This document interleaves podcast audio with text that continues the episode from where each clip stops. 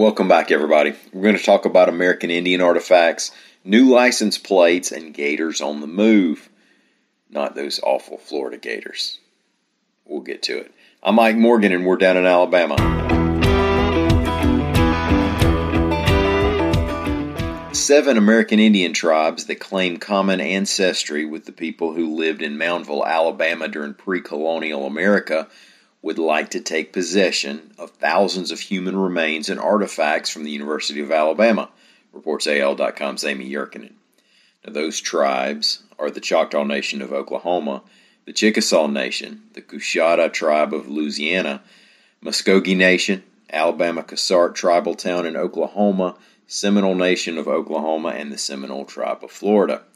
Now, the Native American Graves Protection and Repatriation Act says that federally funded institutions are to document remains and then return them to the tribes they belong to.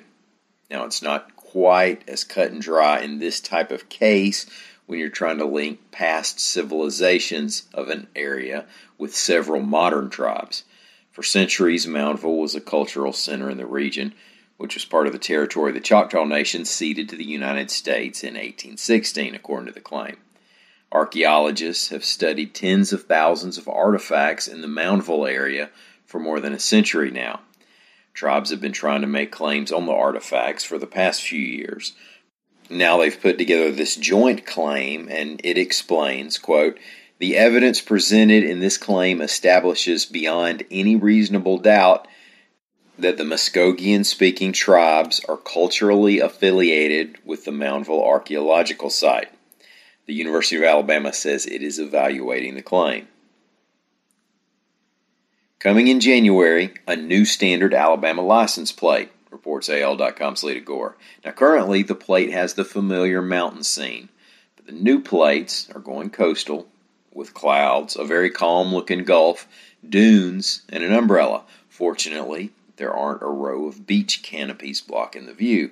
Also on the bottom of the plate, www.alabama.travel.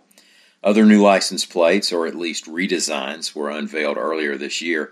They include a redesigned Alabama Gold Star Families tag, Curing Childhood Cancer tag, Help End Epilepsy, Professional Firefighter, Support the Arts, and National Wild Turkey Federation. It's Wild Turkey the bird. Don't get too excited. Daphne, Alabama, in Baldwin County on the eastern shore of Mobile Bay, is warning its residents to watch for alligators, reports the Associated Press. Now, from the city's statement, quote, Please use caution when visiting our bay access points and parks. Remember to keep your pets on a leash at all times, especially when close to any body of water. Please do not feed the alligators, as providing food may not only make alligators more aggressive and encourage them to seek out people, it may also alter their natural diet in an unhealthy way. Now, according to reports from the AP and WKRG, very young alligators have been seen in parking lots on the causeway and along 98.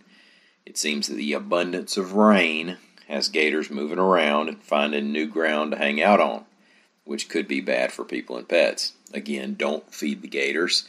Reptiles are not real smart, and when you feed the gators, it tends to make them think you look like supper time.